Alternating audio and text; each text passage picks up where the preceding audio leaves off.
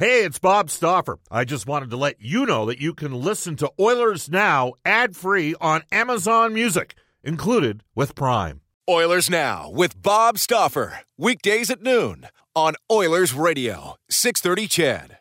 630 CHED and the Edmonton Oilers Hockey Club present the show that is everything Oilers. Oilers Now with Bob Stauffer. Brought to you by Digitex. Managed print services to keep your printing costs down? Yeah, Digitex does that. D-I-G-I-T-E-X dot C-A. On Oilers Radio, 630 CHED.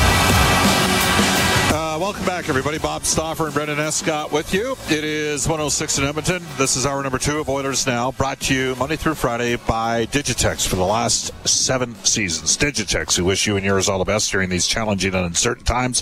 Digitex.ca is Alberta's number one owned and operated place to buy office technology and software. I know earlier today, Jim Matheson put out a note that Bugsy Watson had passed away. Uh, you old schoolers uh, would remember uh, Watson as an antagonist, as an NHL player, checking specialist. He was also the Edmonton Oilers head coach to start the Oilers' second season in the NHL in 1980, uh, 81. Uh, he had a record of four, nine, and five to start the year, and Glenn Sather ended up uh, taking over the reins as head coach and demoted Watson to assistant coach alongside uh, Billy Harris. Um, and Watson ultimately elected, uh, let's see, when the Oilers lost. So that season, that 80, 81 season, many of you would remember this. Edmonton knocked off the Canadiens in three games and then lost the Islanders in six, and that was it for Watson as an Oilers assistant coach. But uh, Bugsy Watson passing away at the age of 78 today. And uh, we should. Uh, uh, I, Maddie was telling me earlier today, I had a conversation with him, that one of the things that Bugsy wouldn't do is he wouldn't play Jari Kurri. And I think we all know how it ended up going for people forget this the first half of the year. And that's you know what? That's going to be part of the genesis of our conversation when we hook up with Mark Spector for the horses and horse racing Alberta. Live thoroughbred racing is back at Century Mile each Friday and Sunday evening. Uh, they're back to full fan access, but you can still watch and wager online at HPIBet.com. Post time is 6.15 p.m. Uh, you can tweet uh, the show at Oilers Now. Tweet me personally Bob underscore Stauffer. Tweet Brendan Escott. Brendan with two E's. Escott with two T's. Uh, tweet Sportsnet Spec at Sportsnet Spec and we will uh, get off to the River Cree Resort and Casino hotline at this time and hook up with Mark Spector for the horses and horse racing Alberta. Spec, how you doing? Pretty good, Bobby. Nice hot day here in uh, Edmonton. It's kind of like summer almost, huh? Kind of like summer, except we got about uh, three solid we- uh, work uh, weeks left of work from a I know, hockey. hockey. So let's get just on Bugsy Watson. I mean, you and me were not full time in the media at that age. Uh, I remember when he was briefly the head coach. Again, Maddie telling me today he wouldn't play Jari Kurri. And Mark, sometimes that happens. Sometimes coaches are leery to play kids. Some have suggested to me that occurred during the course of the Oilers playoff series against the Winnipeg Jets, and I think an argument can be made in that regard. And it might not just be players like Connor McDavid and Leon Draisaitl that like to see a little bit more veterans added. If you're Dave Tippett and and uh, Jim Playfair, and you came in potentially on three-year deals, and this is the third and final year of those deals. You're probably leaning to veterans as well because veterans make fewer mistakes as a rule of thumb. Spec. Well, listen, back in Bugsy Watson's day, it was it was way worse in terms of having to earn your way in, and you know, there was barely any kids played. But listen, uh, if I'm not mistaken, this Stanley Cup final in 2021 began with Cole Caufield and I believe Nick Suzuki not in the lineup. Is that right? No, Suzuki was. I'm oh, sure Suzuki, Suzuki was in. Cole Caufield wasn't, um, and Romanov wasn't. Right? Yes. And by the you know quickly, Caufield found his way back in, and very you know not that quickly, Romanov went in and scored a huge goal in the only game they won. So. You know what? It, it's not just a then thing, Bob. I think sometimes it's still a now thing. Well, I don't think there's any question about it. I mean, Caufield ended up playing 20 of the Canadiens' 22 playoff games, uh, and Montreal had a wonderful run. And I'm just trying to pull up Suzuki on the fly here. I'm pretty sure he played every game. I could be wrong. Might, no, he, yeah, he got in it. Go to the, the guy, first game of, of, the first round. I know that one of the rounds started and they didn't play these some kids, and everyone was like, "What are you doing?" Well, Kotkaniemi only played 19 of the 22 games. Mark, Mark, not Suzuki, Kotkaniemi. My mistake. That's the guy. Mark, I, I, got to tell you, I watched Eric Staal against Tampa. I got why Eric Staal was in the lineup against Vegas, but against Tampa, Eric Staal playing with Corey Perry, to me, those guys got challenged. Like there were there were games where Dom Ducharme started that line to, to start the game or start the period, and they got hemmed in right because they, they lacked the foot speed and quickness. Those guys are both great players Sometimes speed. It's interesting with position, Mark, with experience. I look at Edmonton and somebody would say, "Well, can they use Duncan Keith?" And you and me are like, "Yeah, they can use Duncan Keith because they need an experienced veteran leader that knows how to win." And the analytics guys will say Keith sucks. He can't even be a you know a, a top four defenseman in the NHL anymore. But when I look to forwards and wingers in particular, I don't mind seeing a little bit more speed on the flanks and a little bit more youth. So for me, it's a little bit positional. But do you wonder whether or not that desire to get more experience has factored into the equation with the conversation with Ken Holland, with Connor McDavid, with Leon Draisaitl, with Darnell Nurse, with Ryan Nugent Hopkins, and and also with Dave Tippett? Like, hey, we got to get some more experience and help here for these guys. Oh, listen, you can't you can't be all one thing, right? You can't win anymore you know, remember the Dallas Stars, how old they were with the grumpy old men and a bunch of big guys and guys that, like Derian Hatcher, who was great in that era, but couldn't, you know, had to get out of the game when the game opened up. You can't win with all old guys, but you can't win with all young guys. You know, I get how you want to put a young guy, two young guys, a few young guys in and ride with them. Evan Bouchard, okay, let's play this guy now. Let's watch him play. But you can't have four Evan Bouchards, not if you want to win. You know, it's it's just it has to be a mix. Both guys are valuable. The young guy brings enthusiasm. Most times now, uh, Bobby, he brings the superior foot speed that is far more important today than it was in Bugsy Watson's day. You know, they make your team faster. Young guys today are just Cole Caufield. Watch the kid skate; it's unbelievable. So, but I'll tell you what. Uh, the valuable players on that Habs team, some of them were old dogs, right? Ben Chiarot, Joel Edmundson, Shea Weber, Corey Perry. Those guys are all important players, and they're not young. So you have to have both. I think the Oilers need better veterans, right? They need some of their older guys, you know, their plus 26 year old players. They need better players in those roles. Is that fair to say? Sure. We're joined by Mark Spector for the Horses and Horse Racing Alberta. Mark, I got to tell you, I would have thought Adam Larsson's deal would have got done before Ryan Nugent Hopkins. And I don't believe there's a deal in the uh, proverbial bureau here. Like, I don't believe there's a backdoor deal that's already in place and that allows the Oilers to protect somebody differently. Uh, somebody different than, I mean, they've gone ahead and have done the thing with Nugent Hopkins. I'm, are you at all concerned that Adam Larsson isn't done yet? Because he's a, you know what? In theory, right now, if you had Larsson done, you'd be protecting Nurse, that's a given, Larsson and Ethan Bear. Are you concerned that Larsson isn't done yet? Uh, I won't say that I'm concerned. No, I mean there's there's a couple scenarios. I don't know. They, I'm not going to sit here, Bob, and tell you I know the answer. But here's what I know for sure: uh, the Oilers dearly want uh, Adam Larsson back. This isn't a well, we'll take you back, but only at a price. Or they absolutely value uh, this player. You know, I've said this on the show before. He's that stay-at-home tough, hard rock defenseman every team has. And Ken Holland had a really good relationship with Brad Stewart back in the day in Detroit, and he he covets Adam Larsson. So there's a couple things at play here. Maybe if there's if the Keith deal is still alive, and I think you and I would agree, if Keith comes to town, he's probably going to be Larsson's partner. Uh, maybe there is a handshake deal that says, look, if we can get Keith, then we don't sign you till after the expansion draft uh, that makes everything better for everybody because it would. You'd have to protect Keith if you got him. So there might be that. And the, the last thing I'll say to you, Bob, is you know, Adam Larsson's about to sign a contract. This is his best opportunity left in his career.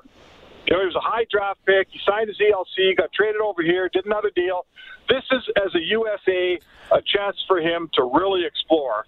So I'm not saying he doesn't explore and come back to Edmonton. That's, I think he wants to play here. That's what he says. I think he's got a good opportunity. He's an important part of the team. He's a major leader on this team. But I would say to you that he's no doubt yeah. Enjoying the ride and letting it unfold, Bob. And I think that if it was your son or your client, you'd advise him to do the same thing, wouldn't you? Yeah. Well, I mean, as you know, ELC signs a six-year extension with New Jersey in, in the you know low fours and gets traded for Taylor Hall, uh, and so now he's become the you know an unrestricted free agent. I'm, I'm going to be intrigued to see. You know, I, I think at this stage of the game, I at one point I thought it was 90-10 that Larsson would be re-signing here. I'll say it's 85-15. I'm only only because why isn't it done yet? Um, and the only thing you have to, the thing is, if he is not on Edmonton's expansion uh, protected list on July 17th, the Seattle Kraken have a three day window to negotiate with him. And who says Well, they, they don't? do. And who says they who says they don't come in five hundred thousand or seven hundred fifty thousand higher than the Oilers with no tax in that market? Well, now you're having a different conversation if you're his representative. So, you well, know, I guess it. You know what? Here's one thing that I think the fans should know about what Ken Holland's doing with all these players, including Ryan Nugent Hopkins. He's trying to build this winning team, and everybody can't have every dollar that they want. I think it started with Connor McDavid. I think we'd all agree, Bob. Connor McDavid could have had more money, right? I yeah, think that's fair to say. And it goes to Ryan Nugent Hopkins. Well, he got a bunch of term, but he didn't get as much AAV as he probably wanted. And, you know, Leon Draisaitl signed his deal. I get it. But he's making less than he would be making in a, you know, if he was paid for his production. So my point is this. Every guy Holland talks to, he's trying to get him to take a little less and be part of a, a potential Stanley Cup winner, and that includes Adam Larsson. Could Adam Larsson get five million somewhere? Maybe, but he's not getting it here. And if he wants to be part of this thing, Bob, he's going to have to say to Ken Holland, "I'm not going to pick up the phone on Seattle. I'm going to let you make a deal with Keith, and I'm going to sign on our agreed upon number when the expansion draft is over. If he wants to play here and be part of this thing, you got to sign Nurse next year. We know all these things, Bob. Yep. So he's got to play ball too, right? He's got to play ball. It's funny you mentioned. Uh, we all knew in uh, on July 5th of 2017 when the Edmonton Oilers extended Connor McDavid basically one year out from when his ELC was done that he that he took a, he did take a discount. He could have got more money. We all knew that. Twelve and a half million times eight years. When Draisaitl signed later that summer, the majority of the hardcore analytics types were destroying Pete Chiarelli on that deal. And Peter made mistakes, and we all know that. There are a lot of them. Obviously, the Reinhart deal was an unmitigated disaster. Um, you know, you, you take a look at Lucic. Did not work There was out. lots. You, you don't need to list them. We know what they were. We know what they are, but it's got to be stated. Either he had great foresight or he knew with Draisaitl. Now, I got to tell you, I'd like to think I was about as big a Draisaitl uh, supporter amongst the media when he was Yeah, playing in Prince. Albert as anybody.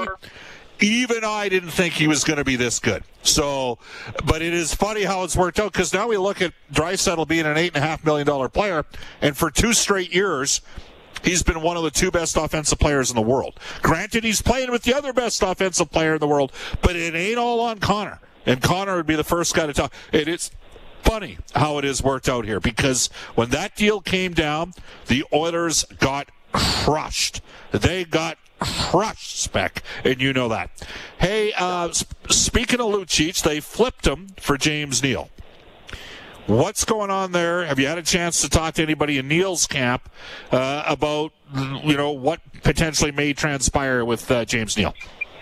Well, I I mean I think Ken Holland answered the question right after the season when he was asked about whether or not buyouts are part of his summer. I forget what his answer was, but to paraphrase, he said very likely. You know, he left us expecting a buyout here. Um, I don't see Koskinen as a buyout guy unless there's some creative deal made, unless he's part of a trade. So the other guy's got to be Neal. So I, I did speak to Pat Morris, his agent, uh, last night at some length, and he has not been informed that there's an imminent buyout. Uh, but he speaks like the agent of a guy that wouldn't be very surprised if a buyout Right. happened. Last thing I'll say, Bob, is remember, no one. You'll notice the window opened last night. I haven't seen any buyouts yet. You got to be on waivers for 24 hours, but no one's buying out before the expansion draft. Before you buy anybody out, don't you make a play with Seattle and you know try and pull something off? I think you do, don't you? Leave options open. Absolutely. Mark yeah. Spec- Spector joining us, Sportsnet Spec. Mark, uh, Oilers goaltending situation. You just talked about Koskinen. Um, I'm going to be intrigued to see how. I mean, if I'm going to give you a couple names, I'm going to. The whole Columbus situation's been completely thrown up in the air. We know that because of the unfortunate passing of uh, Matiss uh, uh, and the fact that obviously Elvis Merzlikins was right there with uh, that is uh, it, there were a lot of people that thought Merzlikins might be in play here. He's represented by uh, Jerry Johansson. Jerry also has uh, a pretty good goaltending. Uh, I'd say at this stage, is, is he still a prospect? The guy in Florida that ended up you, you know, you, Chris Driedger, is, is he a prospect or is he sort of arrived a bit? Uh, and then I'm going to give you another name. I'm going to give you another name because there might be a fit for Edmonton, and that's Georgiev with the Rangers. Yeah. Only, only because the Oilers have Zack Kassian, and we know the New York Rangers were in Edmonton during the course of the Stanley Cup playoffs. Um, the Rangers were the team that watched Tom Wilson throw them around. Zack Kassian, sometimes players in those roles spec, they need to be moved along every three or four years. I personally think that you, you, you know, if you knew what you're going to get out of Cassian every night, and it was consistent, and you know, he can be a pretty effective player. I, I just wonder whether or not you know you think that might something like that might make sense. Well, it does make sense. It does make sense. Uh, I think everybody. Kassian's such a quandary for Oilers uh, management and Oilers fans, right? We all remember we all know what he looks like when he's doing what you want him to do, and he's so effective, right? And and if you get rid of Zack Kassian, you know I get it. I, I know the reasons why you might do it. He's on an old economy contract. He's making more than he should be making. There's no question about that, Bob. But the first thing you're going to do is to go try to find someone to fill Kassian's role. Yes. You know, the Oilers need to get bigger, not smaller. But they also need a goalie here, and they need a, they, you know, hopefully, whether it's the, the Rangers, whether it's Driedger, uh, whether it's a Merzlikins, what you want is a youngish guy with Mike Smith. That's what you want. Right. You know, a, a guy that doesn't have to come here and be your number one the minute he steps in the door, but a guy that if he earns the job, you don't mind looking at the 39 year old Mike Smith and saying, Mike, you're the backup now. So that's what you want. I could see how they would want to make that deal. I get all those things. Uh, it to me, the Oilers won't be completely better losing Zack Kassian, even though we all know that he's been mailing it in for too long. I get it, but that size, they got to find they got to find big players, and and to get rid of their biggest, roughest one might not be a place to start. Epstein's mother has just texted the show on the Ashley Fine Floors text line. Wait a sec here, Bob if you're seeing Georgiev for Kassian, why not your old friend Brian Burke and Tristan Jarry for Kassian? And then the Penguins go out and spend on a goalie. Hmm. What do you think of that, Spec? Well, I know you've been pushing Berkey and Kassian because the Kassian is known as a truculent player. Yes. Um, right? It, listen, it's hard to trade Zack Kassian because he makes too much money, right? What's he making, Bob? Three and a half? Three and a half for three more years, Spec. Yeah, he's a he's a one point eight million dollar player if you sign him tomorrow. He signed in the old economy, so it's a difficult trade to think you're going to get huge value back because you're trading an overpaid player. So it's a complicated deal, and I'm not sure you just get straight over a real good player like Georgiev, uh, Georgiev or Jarry. It's probably more complicated than that.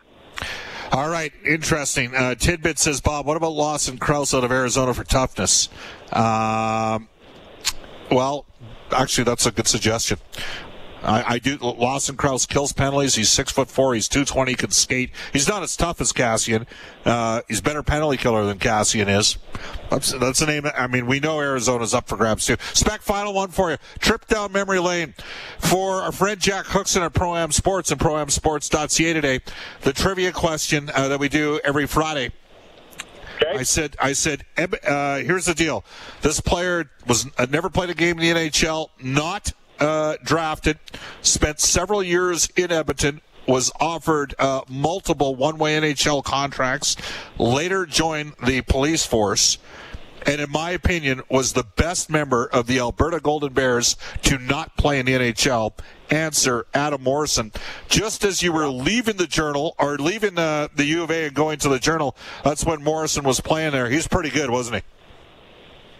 Like like so many U of A players, he he uh, he had a couple of NHL skills. You know, he didn't have all of the NHL skills, or he would have played in the NHL. But he had an NHL shot all day long.